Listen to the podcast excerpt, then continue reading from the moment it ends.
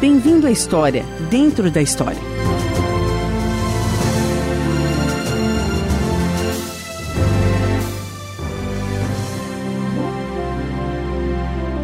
Hoje vamos continuar nossa série de dramas chamada A História da Redenção.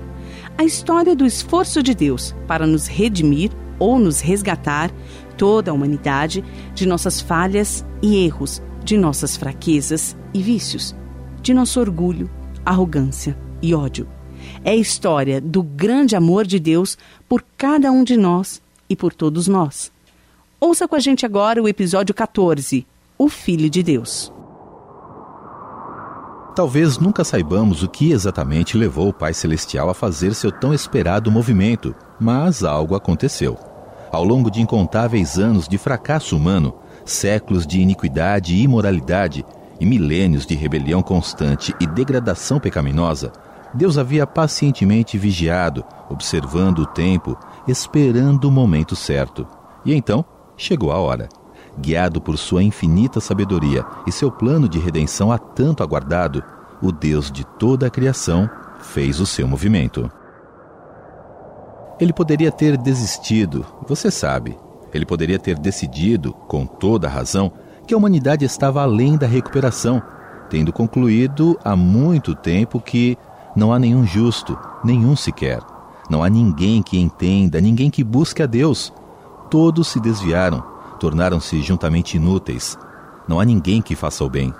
Não há nenhum sequer. Romanos 3, de 10 a 12. Seus pés são ágeis para derramar sangue. Ruína e desgraça marcam os seus caminhos, e não conhecem o caminho da paz. Aos seus olhos é inútil temer a Deus. Romanos 3, de 15 a 18.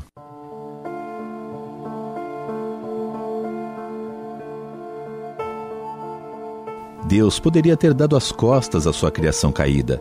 Ele poderia ter nos dado a terrível sentença de morte que todos nós merecíamos e depois nos condenado à separação eterna e permanente de sua presença. Em qualquer momento da história, Deus poderia ter desistido e concluído que simplesmente não éramos dignos do esforço, e ele teria sido totalmente justificado. Mas não foi isso que Deus fez. Seu grande amor por nós não permitiria que ele desistisse. Em vez disso, mantendo-se fiel ao seu antigo plano de resgatar a humanidade caída, Deus chegou ao momento crucial que ele havia estabelecido há muito tempo. O momento em que ele próprio entraria no mundo que nós arruinamos e faria o que nenhum de nós jamais foi capaz de fazer: vencer a ruína e estabelecer uma forma para que cada um de nós retornasse a Ele com as mãos e o coração lavado. Porque Deus tanto amou o mundo que deu seu Filho unigênito, para que todo o que nele crer não pereça, mas tenha vida eterna. Pois Deus enviou seu Filho ao mundo, não para condenar o mundo, mas para que este fosse salvo por meio dele. João 3, 16 e 17. E assim foi, na plenitude dos tempos, que Deus enviou seu único filho, e seu nome era Jesus. Por três anos, Jesus percorreu toda a terra de Israel, ensinando o povo, declarando que o reino de Deus estava próximo e amando a todos que encontrava, curando seus doentes, dando vista aos cegos, fazendo com que os surdos ouvissem e levantando os coxos. Ao longo do caminho, Jesus reuniu doze homens para acompanhá-lo, doze discípulos que se devotaram à sua liderança e ensino. Para esses doze discípulos, os três anos passaram correndo.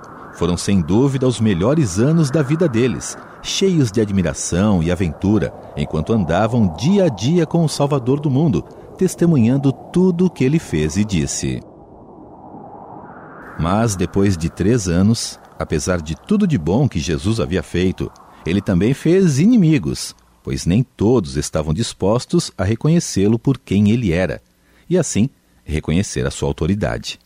E foi no final desses três anos, por ocasião de sua última viagem a Jerusalém, que Jesus ficou face a face com esses inimigos. Cavalheiros, poderiam, por favor, tomar seus assentos? A reunião de nosso conselho começará agora. E então, alguma ideia nova? Vamos, irmãos. Devo lembrá-los que estamos ficando sem tempo?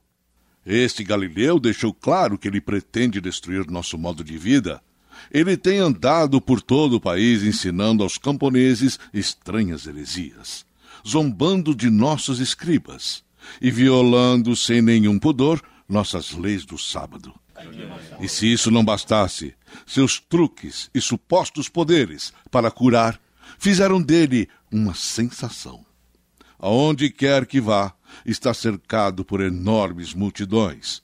E agora até reivindica a capacidade de ressuscitar os mortos. E agora, sabemos que ele está se dirigindo para Jerusalém, para a Páscoa, onde terá um público de dezenas de milhares. Então, novamente, faço a pergunta: o que deve ser feito? Mestre Caifás, o senhor ouviu falar do unguento? O que é isso? Eu perguntei: algum de vocês ouviu falar do unguento? Venha, venha, pai Manassés. Do que o senhor está falando? Ora, do Galileu, é claro. De acordo com minha fonte, ele estava em Betânia, novamente saboreando uma fabulosa refeição com seu caro amigo. Com Lázaro? Sim, com Lázaro, Sua Eminência. Ali existe uma família, alguns parentes, seus amigos mais próximos. Manassés, por que precisamos da lista dos convidados? Estou simplesmente tentando explicar as circunstâncias em que um unguento foi desperdiçado. Foi diante de um grande número de testemunhas confiáveis. Aonde você quer chegar, Manassés? Mestre Caifás, eu lhe direi onde quero chegar se todos forem gentis em me ouvir. Obrigado. Na verdade, quero lhe dizer duas coisas. A primeira, o unguento, um frasco cheio de um perfume caro, foi derramado sobre os seus pés e no chão. Naturalmente, esse desperdício criou um rebuliço entre os convidados. E? E a mulher que desperdiçou o perfume foi repreendida abruptamente por um de seus seguidores. Divisão, meus amigos. Um sinal claro de divisão. Entendo. Talvez haja algo aí. Mas você disse que eram duas coisas. O que mais a sua fonte confiável lhe disse? Sim, sim. Eu já ia chegar lá. Após a discussão sobre o nardo, o Galileu falou sobre o seu sepultamento. Seu o quê? Seu sepultamento. Silêncio! Silêncio! Você tem algo a mais para nos dizer? Ele se explicou? Ele disse apenas que o unguento estava sendo mais bem usado como preparação para o seu sepultamento do que se dado aos pobres. Depois disso, ele se levantou da mesa, levou seus seguidores para fora e desapareceu dentro da noite. Preparação para seu sepultamento, ele disse? Ora, isso é fascinante. Talvez possamos ajudá-lo nessa preparação. Precisamos encontrar os meios para realizar o seu. Uh, sepultamento.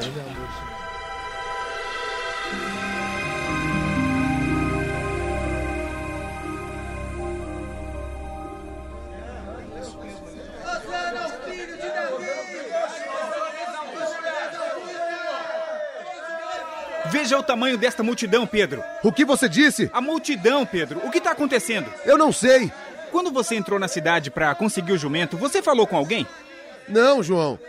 Além do dono do jumento, não falamos com ninguém. Então, como esta multidão descobriu que o mestre iria entrar em Jerusalém agora? Parece que a cidade inteira está fora. Eu concordo. E você está ouvindo o que estão dizendo sobre ele? Não parece que estão adorando ele? Sim, eles estão. Mas, João, isso está certo? Quero dizer, devemos adorar somente a Deus, certo? Estão chamando ele de o filho de Davi e estão dizendo: Bendito é aquele que vem em nome do Senhor. Eles podem fazer isso? Você se lembra das aulas sobre os profetas? Zacarias diz: Alegre-se muito, cidade de Sião, exulte Jerusalém. Eis que o seu rei vem a você, justo e vitorioso, humilde e montado num jumento. Zacarias disse isso? Sim, e Pedro, você não se lembra de como você mesmo chamou Jesus quando ele lhe perguntou o que as multidões dizem sobre ele? Bem, sim, eu disse que ele é o Messias, o Salvador do mundo. É exatamente disso que Zacarias estava falando. O Messias. E agora? Algo está acontecendo perto do portão da cidade. Ai, Aí vem confusão. O quê? O que está acontecendo, Pedro? Você está vendo aquele turbante com as borlas? O sumo sacerdote. O que. O que ele quer? Você faz alguma ideia? Não consigo imaginar que ele esteja feliz com essa multidão. Ele está a caminho de algum lugar. Sim, mas ele não parece estar conseguindo muita cooperação. Eu nunca tinha visto o sumo sacerdote se misturar tão de perto com a, uma multidão antes. Mestre. Bem, parece que estamos prestes a nos misturarmos com ele pessoalmente. Prepare-se. Mestre, repreenda os seus discípulos. Meu caro Caifás, sumo sacerdote do Altíssimo, você poderia me explicar por que devo repreender estes filhos de Israel? Por quê? Por quê? Por blasfêmia, para começar. Eles estão chamando você de o santo, o filho de Davi. Eu insisto que você os repreenda imediatamente. Sinto muito, meu amigo, mas isso não adiantaria. Não adiantaria? O que você quer dizer com isso? Não adiantaria. Diga-lhes para pararem de dizer essas coisas. Eu ordeno você em nome de. Osana! Bendito é o rei que vem em nome do Altíssimo! Faça-os parar. Repreenda os seus discípulos. Osana ao filho de Davi! Osana nas alturas! Faça-os parar. Eu lhes digo: se eles se calarem, as pedras clamarão.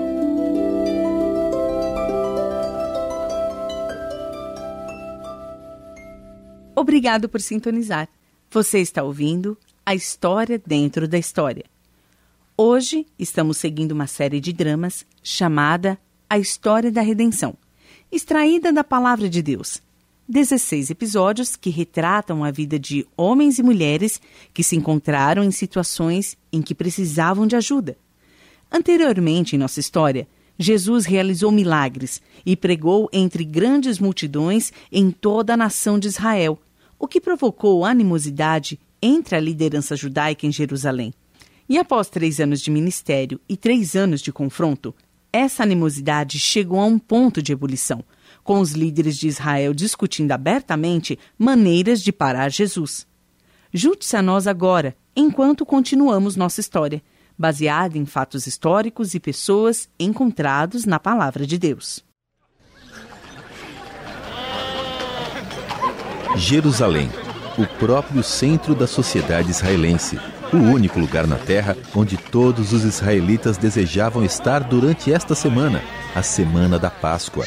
E mesmo que fosse de manhã cedo, as ruas já estavam lotadas de visitantes de todo o mundo, todos ocupados em seus preparativos e todos com um nome nos lábios: Jesus, o notável mestre da Galileia. Todos já ouviram as histórias. Alguns deles estavam lá quando ele entrou na cidade montado no jumento.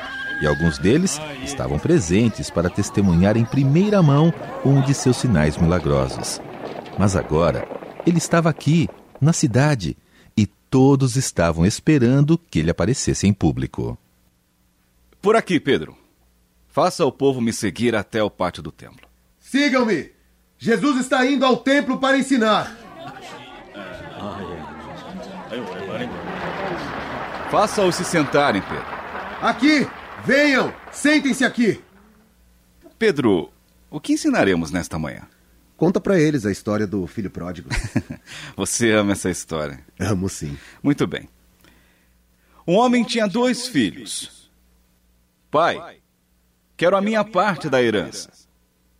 Assim, ele repartiu sua propriedade entre eles. Não muito tempo depois, o filho mais novo reuniu tudo o que tinha e foi para uma região distante. E lá desperdiçou os seus bens vivendo irresponsavelmente.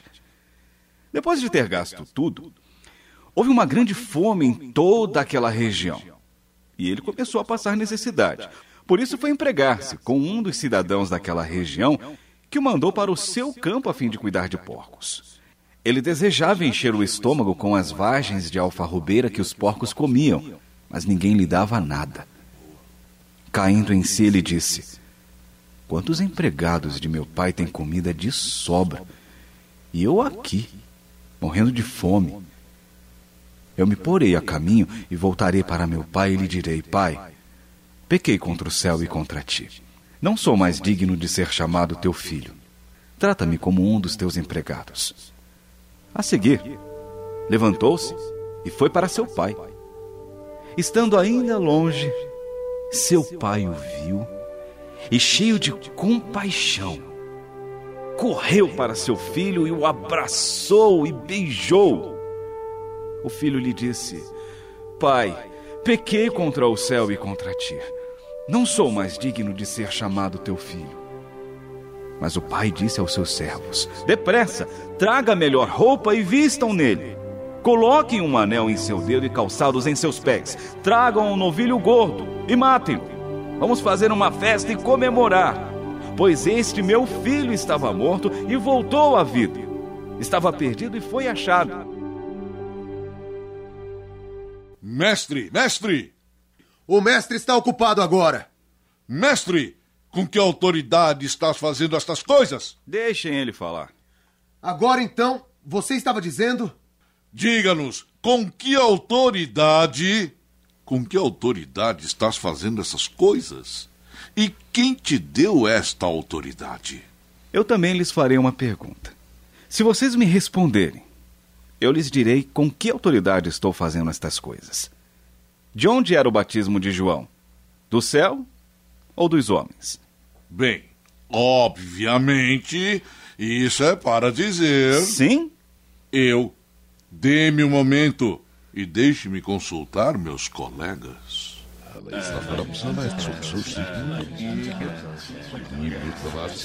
Você tem uma resposta, então?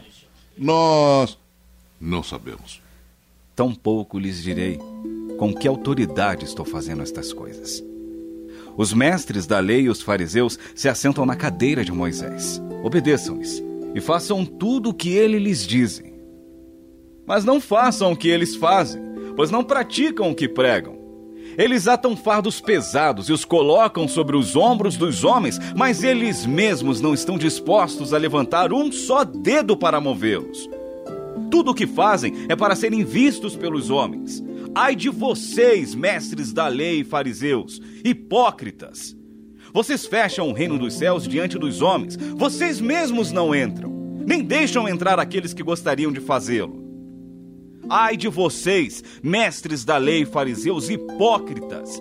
Vocês limpam o exterior do copo e do prato, mas por dentro eles estão cheios de ganância e cobiça. Fariseu cego! Limpe primeiro o interior do copo e do prato, para que o exterior também fique limpo. Serpentes, raça de víboras, como vocês escaparão da condenação ao inferno? Por isso, eu lhes estou enviando profetas, sábios e mestres. A uns vocês matarão e crucificarão, a outros açoitarão nas sinagogas de vocês e perseguirão de cidade em cidade. Jerusalém, Jerusalém, você que mata os profetas e apedreja os que lhes são enviados. Quantas vezes eu quis reunir os seus filhos, como a galinha reúne os seus pintinhos debaixo das suas asas, mas vocês não quiseram. Eis que a casa de vocês ficará deserta. Pois eu lhes digo que vocês não me verão desde agora até que digam: Bendito é o que vem em nome do Senhor.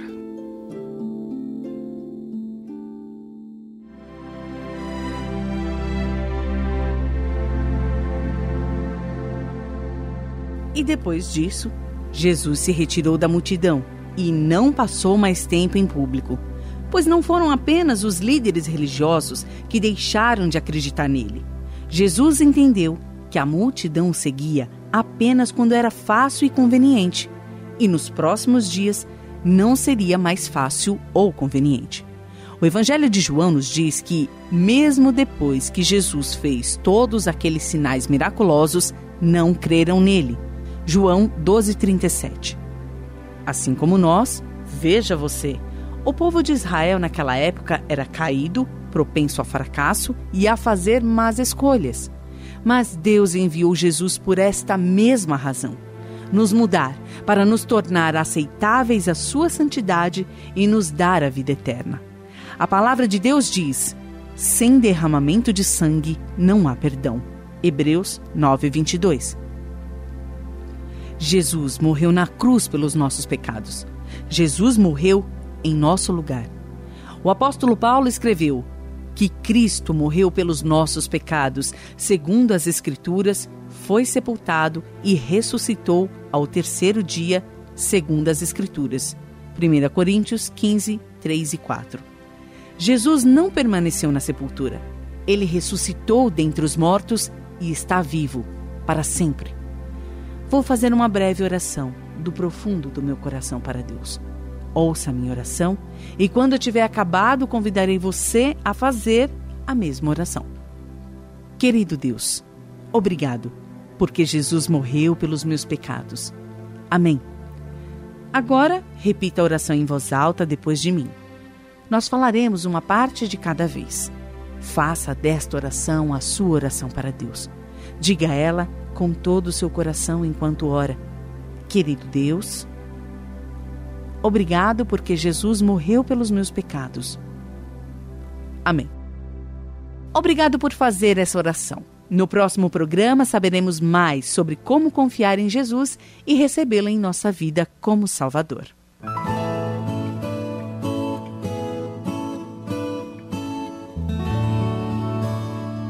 Por que Jesus foi chamado de o Cordeiro de Deus? Os cordeiros eram usados pelos judeus para serem oferecidos como sacrifício a Deus.